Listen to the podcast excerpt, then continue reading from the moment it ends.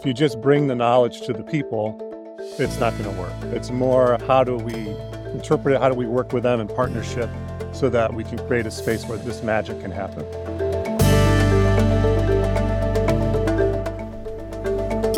Welcome to Extension Out Loud, a podcast from Cornell Cooperative Extension. I'm your host, Paul Treadwell. For this episode, I sat down with Andy Turner, who, after nearly a decade as the New York State 4 H director, is moving into a new role as the director for Cornell Cooperative Extension. Turner brings a deep reservoir of experience to this new role, including a family history with the cooperative extension system that spans multiple generations. The first steps on his path to extension director began in Rockland County, working as a 4 H educator.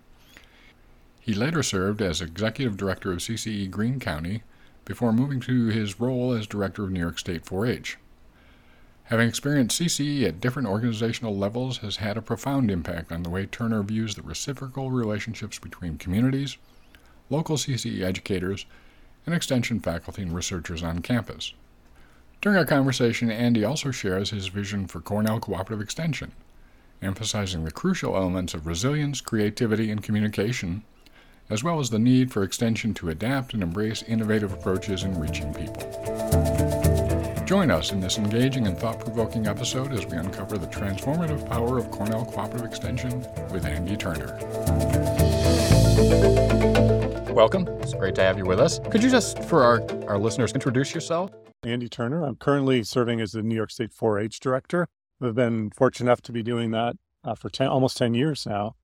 But I'm moving with great excitement into the role of Senior Associate Dean and Director for Cornell Cooperative Extension talking to you in the past, I've heard you mention your family has been involved in extension for a couple generations. Can you tell us a little bit about that and growing up in an extension family? Yeah, I think so. I think it comes from an agrarian background. My parents are both from New England. Mm-hmm. Uh, my father from Western Massachusetts, and my mom grew up in, in New Hampshire, in Belknap County, in the Lakes region of New Hampshire. And they were both agriculturally oriented in their youth. My mom grew up on a dairy farm uh, the next generation from that a little bit, but my grandfather, my, my mother's uh, father, was a extension agent in New Hampshire, including in during the rural electrification part of extension's history. But he was a dairy specialist in, in New Hampshire. And I think that sort of agrarian connection to education and agriculture carried through. Mm-hmm. Um, both my parents were extension agents at one time. My father was the um, county agent 4 H and county director in Livingston County, New York for almost 30 years. And that's where I, I grew up. I have a lot of other connections through family to, to campus here too at, at Cornell. And, yeah. um, so that to me is very meaningful to be working in extension still in, as a third generation extension professional and thinking about the family history there, but also thinking about where do we go now. So well, balancing those two things I find really fascinating. Having that much of a history with extension, you've seen so many changes over the years. And it really makes me wonder when you were thinking about applying for this position, what potential or aspect of extension work did you see that was compelling that, that really urged you to apply? That's a great question. I think it's having had the opportunity to work as an, a community based educator. So I started out as a 4 H educator in Rockland County. And I was there for the first nine years of my extension career. So getting a sense of what that's like to come into one of those roles and figure out how does this job work? Where, mm-hmm. where do I fit? How can I make a difference?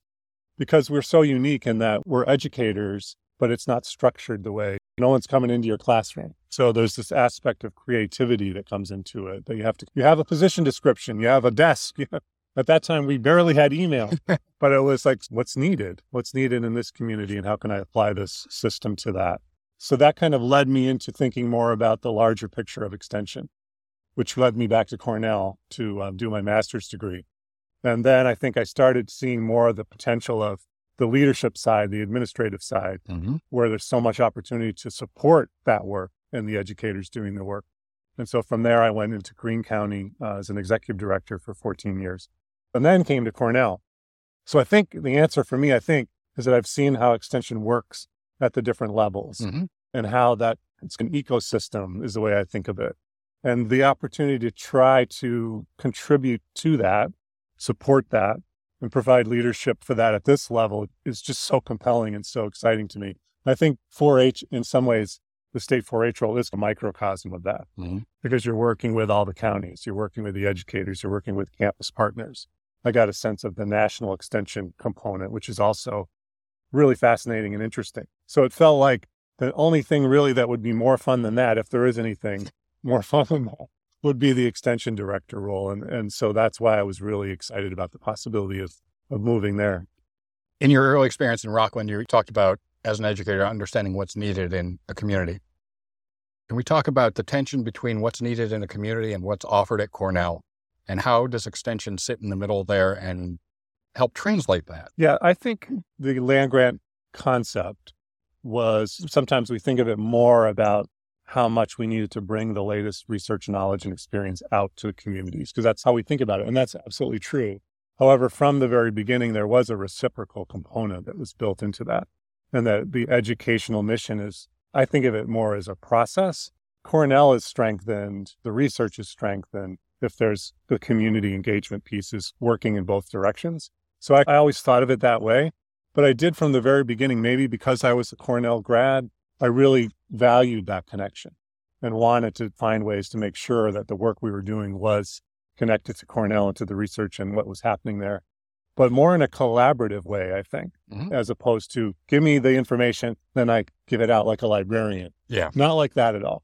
More like the process, and that if we're engaging communities in that process, Mhm. connecting them to, to the university and other higher education, it's benefiting both at the same time. I've been able to see how that can work. Faculty learn a lot when they work in communities. Mm-hmm. They, it changes the way they think about their work. And so I think we have to maintain that two sides to that and make sure that's a very rich conversation and more of a conversation. So yeah, it's a balance of being connected, but also interpreting and figuring out the best way to present that in the community you're working in, which can be incredibly diverse, of course, in this incredible state. So I often think about people who have done that really well. There's so many examples, but if you just bring the knowledge to the people, it's not going to work. It's more how do we interpret it? How do we work with them in partnership so that we can create a space where this magic can happen? It does go back to we're called Cornell Cooperative Extension. And although cooperative has a very technical definition, in this sense, it really seems to be a cooperative effort between the public, educators, and the university. And Yeah, I, it's. I don't expect everyone to do this, but if you had the opportunity, really wanted to get a sense of that, I would say read the Ruby Green Smith book, the People's Colleges book, because that, that was the idea. Was Uh-huh. we want the people to come here. We don't only want to go there. right. And Liberty Hyde Bailey would say things like, the first dean of the College of Agriculture, he would say, "What is extension work?" I, I'm not. This isn't an exact quote, but it's something like, "Get on the train, go to the community, get off the train, and find out what the people need help with." That's extension work. So maybe we have to narrow it down a little, but I think it is more about the process of education and what we mean by that than it is about specific subject matter. If that makes sense. So you mentioned diversity in New York State. And we, Cornell Cooperative Extension, are a large and diverse organization. So, what are the grounding principles or values that knit our system together, in your view? So I, I think I would start with education and Mhm. thinking about how we define that. So our educational mission, um, but I think of that in the more John Dewey school of education is a process. It's something that you, it's not learning about life. It is life, kind of something like that. Yep. Uh, and you have to have collaboration. You have to have trust. You have to have ways to engage that are building collaboration and trust in order for real transformative education to take place. Not that happens all the time or in everything we do, Mm-hmm. but I think we should be thinking about it in, in that way. We're not information providers only, we're community builders. And that happens through collaboration and, and context and embracing diversity, finding a way to engage all the people. And it's more about the movement forward than it is about coming to a solution, I think. That really does go back to a question of about the public value of extension. We're currently surrounded by competing claims and contentious debates. How do you see Cornell Cooperative Extension positioning itself to enter into the dialogue in a positive and helpful way? I think we're doing that really well. I think we can certainly do more, but maybe it's more just being intentional and being comfortable with saying that's part of what we're doing. I think maybe that's a big part of it. So I certainly think part of the extension mission, a big part of it is the way we do the work. hmm and that we engage. And I think our structure in New York State, sometimes people get exasperated by the structure. it's so decentralized. Another way to look at that is it's so collaborative, it's so partnership oriented. It's not top down from the university. I actually think that's the reason we have the most dynamic extension program in the nation. And I've had the good fortune of seeing a lot of different extension programs, and this is unique what we have. Mhm. It's precious. And what that means, though, I think, is that it gives us the opportunity to think of ourselves not only as bringing that new information and knowledge, helping farmers, helping families, helping individuals grow and, and expand their, their success, but it also means we the way we do that can be building community and building trust. I do think the extension associations are highly trusted Mhm. in their communities. And we are Cornell. So I think we should embrace that role. Every place we possibly can, we should embrace that and think about how we bring people together, how we value the views. At the same time, we shouldn't be shy about we do have a mission that is based in evidence and science. Mhm. No reason to be shy about that. That's what ma- that's a big part of what makes us important and valuable to communities. So I think it, it's being open and available to all the points of view, also being clear about what our, our mission is and being willing to see how that does create social fabric. I think about the boards of directors of all the extension offices. We have elected board members that gather together, represent a lot of different views and parts of the community. That's civic engagement. Mhm. That's building social fabric. I do think the question you asked about the current context is really important and challenging. There's no question. We have to acknowledge that there's something happening or has happened, and maybe the pandemic made that even more challenging, where people are in their information silos. Yeah. And I do think Extension's positioned as well as any community based organization to counter that. Okay. So I do want to, out, out of what you just said there, there were a couple of things that, that popped up. But one is to do the work the way you're describing it needs a sort of an intentionality and focus that is going to necessitate slowing down a bit. Mhm. So, in our competitive world where a lot of grant funding is brought into the process, how do we carve out that space to, to de- develop that intentionality? I think there's only one way to, particularly if we're talking about our efforts in diversity, equity, inclusion, and reaching new audiences, it has to be done in stages. It has to be done in building trust and reaching out. And there's going to be time involved before you're having a program that looks like something we typically do. It's, Mhm. and I think for all of us, myself and all of us in the leadership roles, we should say that's, that is the work.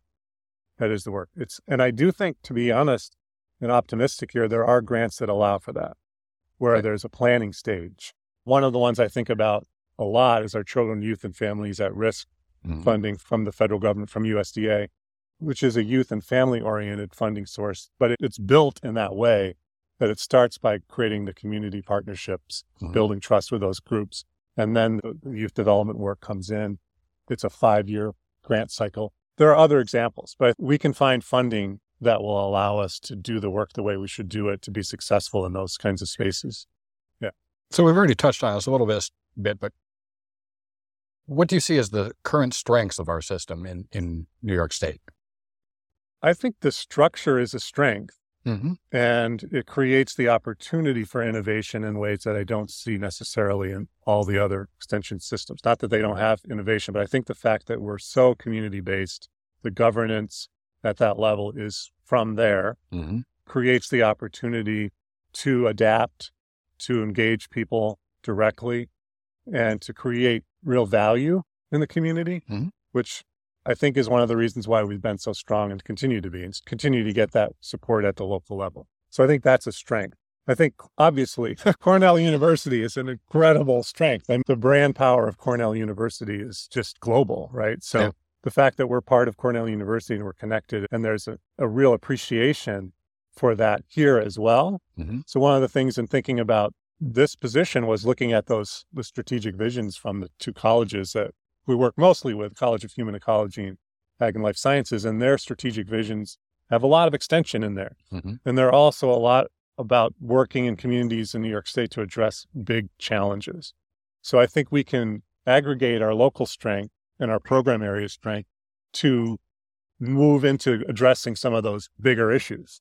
And we've just had a, an incredible program yesterday here focused on climate change with educators from all over the state and all the areas of extension work, which is super exciting to see. Yeah. And they're all thinking about the role they can play in adapting and re- resiliency around climate. So to me, that's a perfect example of a strength. Mm-hmm. We have we have the connections and the resources here.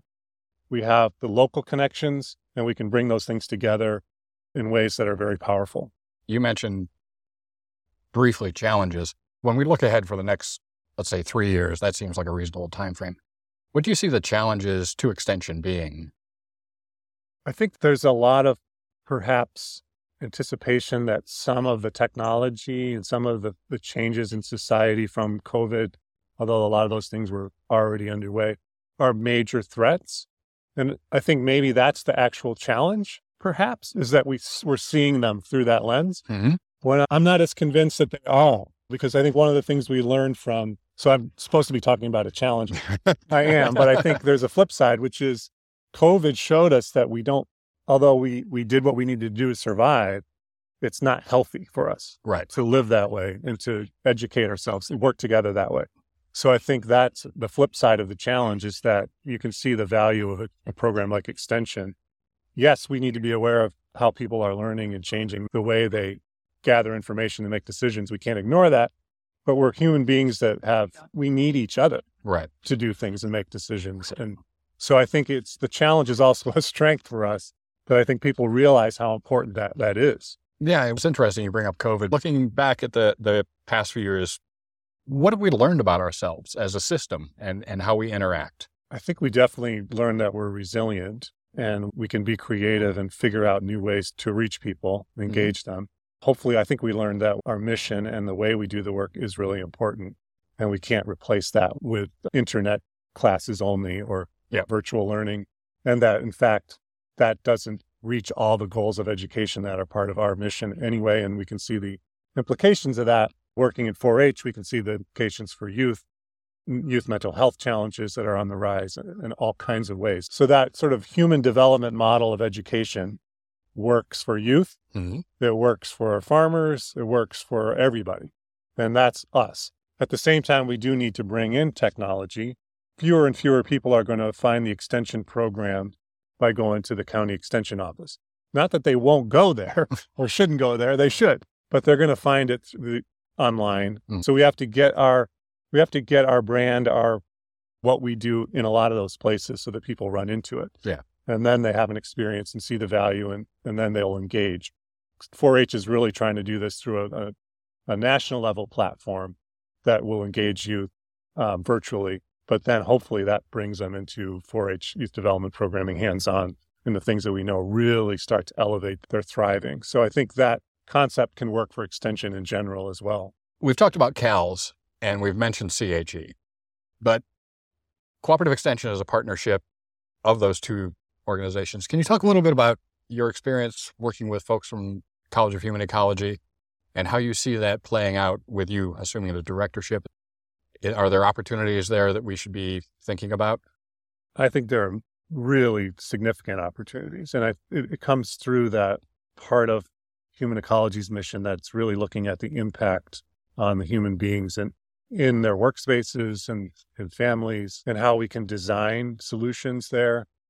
So if you look at climate change again as a big overarching challenge, we're going to have to address that through every program area and extension, through the work we're doing with farmers and rebuilding and reimagining how the food system works, through youth development, through our energy programming that's growing, all those things. And if CALS is creating world class, incredible new research and evidence around how to address some of those things, Mm-hmm. Human ecology is doing the same, but looking at it through the lens of how are the human beings being impacted? What are the impacts and what does that look like? And so the opportunity there I see is to bring those two things together Mm-hmm. through extension. And, it, and the other thing I would mention is that we have, so we just had the Ag In Service on campus and we had incredible participation in that. And that's really incredible that we can build on. We also have lots and lots of educators out there working more in that human development side as parenting and nutrition and 4-H. And I, th- I see an opportunity for, for the college to really provide some real incredible professional development for all those folks. Mhm. So I do think there's no reason that we shouldn't be bringing, just like we did 50 years ago. We still need to be bringing educators here, engaging with faculty in both colleges, and they both have unique things to offer that we need in order to really create the kind of out, outcomes we want to in communities. I mean, it's interesting, and, and this is just totally off to the side, but it's interesting in thinking about this. If there's a climate summit next year, symposium next year, it would be interesting to bring some of the CALS elements into that so that it could be not just focused on uh, some of the CHE elements into it. Yes. It might be a unique experience having CHE and CHE oriented staff and faculty involved in that conversation as well to come up with a, a really more holistic view of, of the impacts of the, of the work that we're doing. I think that's a great idea. The thing I'm wondering about, and I'm looking to see what people think about this and engage and talk about it more, is that we have a great mission. I love mm-hmm. our mission statement because it talks about how we do the work in terms of that process of extension education, but it also has the, the updated version from whatever, 10 years ago. It has things we're trying to get to, which I think is really important. It's not just doing the extension mission, it's also about helping people with economic stability and ecological stability. And so I think that's important. Mhm. And I think the piece that maybe we could think about more what's the vision? So we have the mission. We know these are the things we're working towards. We know we have strong programs in these five or six areas. Mhm. What's the next level? What are the things we want to help change in New York State? To me, that's where the vision is. And climate is a good example of that. Health equity would be another good example Mhm. of that. There's several. But then I think, in theory anyway, what that does is it gives everybody, no matter where you are in extension, whatever county you work in or you're on campus, the regional team, you're working towards those big vision pieces because we would need all the different elements of extension working together to achieve that kind of outcome. Mhm. So to me, that's the opportunity for us is what is that? What are those two or three things that we really want to do to improve the state of New York, bringing us all together towards doing that? So you mentioned two of the two or three things, climate and health equity. Is there a third thing on your list of things that you There's think- probably 10. but for the first year, we know we're not going to jump into 10, but for, what do you see as the, the priorities for your first year of your directorship? I think it, it flows out of things we're already doing, I think. We have in 4 H, for example, really exciting national vision around having the same theory of change for 4 H programming all over the country based on an evidence based model, the thriving model of positive youth development. So, what I've seen with that is it's starting to infiltrate all the ways we do 4 H Mhm. in New York State, and it gives us a common destination. Whether you're talking about a, an animal science program, a robotics program, a public speaking program, the the purpose of all those is certainly the, to learn about those things. Mhm. But oh, underlying all that is the positive youth development component and doing the things with youth, building the programs in a way that the evidence shows leads to thriving. And so I think that's an example Mhm. uh, of how we can generate shared direction and purpose. And I think that can be done in collaboration with the extension system nationally as well. So certainly uh, food system sustainability and climate and health equity would be some of the key ones that I think we should be embracing. If you were talking to me, I'm thinking about applying for a job at Extension. Why would I want to be a member of this system? Good question. I think the answer is because you probably are thinking about it because you're oriented towards somehow taking something you have a real passion for, a spark for, and then changing the world with that. That's why you're even looking at extension. You're interested in that and you're looking for a place where you could do that. Mhm. And extension can provide that for people, and it does. And it also creates opportunities to continue to grow and learn new things because of our connections among our teams, but also to the campus. So I think it's that's the way I would pitch that is that it's we, we're going to give you a, a space to pursue the thing you really want to see happening in the world. Okay. And we're going to support that with other people doing that work and researchers who can help you do that work and engagement with real people and real communities in a w- way that's less structured than some other ways that education works. So that's the way. But also, hopefully, it does provide, and I think we need, do need to do work on that, though, is the career path component of that. Right. How do we continue to support when we get really incredible people, and we do all the time? I just met a bunch of them in the last two days. You can't help but think, how are we going to nurture their career development Yeah. and show them ways that they can grow in the system? I think that's some, an area that needs more work. And we have to, also have to respond to the way um, people are expecting work to be now, which is definitely more flexible. Right. That's something that's not going to go away. And if we want to attract and retain um, really talented younger people to extension, we're going to have to be listening to that and thinking about that. Okay. Now, on the flip side, I'm John Smith and I'm a 70 year old farmer from upstate New York. Why should we continue supporting extension? What's the point? There are all these other so- sources of information out there. Why should I come to extension?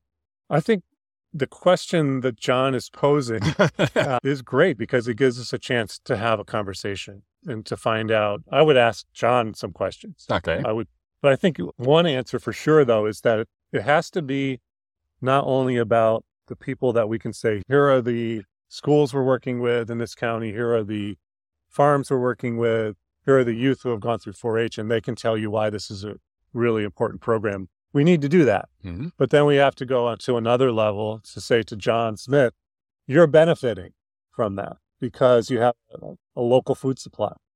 You have youth that are thriving and moving on to college and learning what they want to do with their lives in ways that they wouldn't if they didn't have the 4 H experience, potentially. So I think it's the public value. Yeah. We have to take those experiences that people are having and we have to show why that matters to you, even if you're not directly involved in the program. And I don't think it's that hard to do, Mhm. but it is critical to do that, especially because everything's changing in terms of who those people are, not only John Smith, but the people that are making the decisions about government spending and support. And that's changing in a way that's really good, creates opportunities. But if they haven't had experiences with extension or don't know, they're going to ask those questions and we need to be able to show them that we have we're working with their constituents Mm-hmm. and we're providing a public value that goes beyond the individual programs. So you said that to John Smith, the 70 year old farmer from upstate New York. The kids are given these opportunities. One potential response is the kids have been leaving our community for decades now. That has really diminished our community. So you're really not helping me at all. Hmm. I think one of the things that I've I have experienced is sometimes that kind of question is really not what it first seems to be. Hmm. If there's a conversation that happens, you might find that the the person is feeling frustrated and not sure about where their community's going. And it's just that's one of the reasons why you need extension because we're going to be the people that are going to listen to that and we're going to think about what do we do with that. Mhm. I guess being comfortable with inviting those kinds of questions and conversations internally as well. Right. So we need to have a lot of those conversations internally also. So being okay with having those more challenging conversations because we make mistakes. I'm going to make mistakes. I've already made two or three today. it's the culture behind the work, I think, needs to be more about we're creating, we're engaging. We don't know all the answers, and we want to hear what you have to say, John Smith. What would you say to staff around the state and even other system stakeholders about what your first 100 days as director will look like?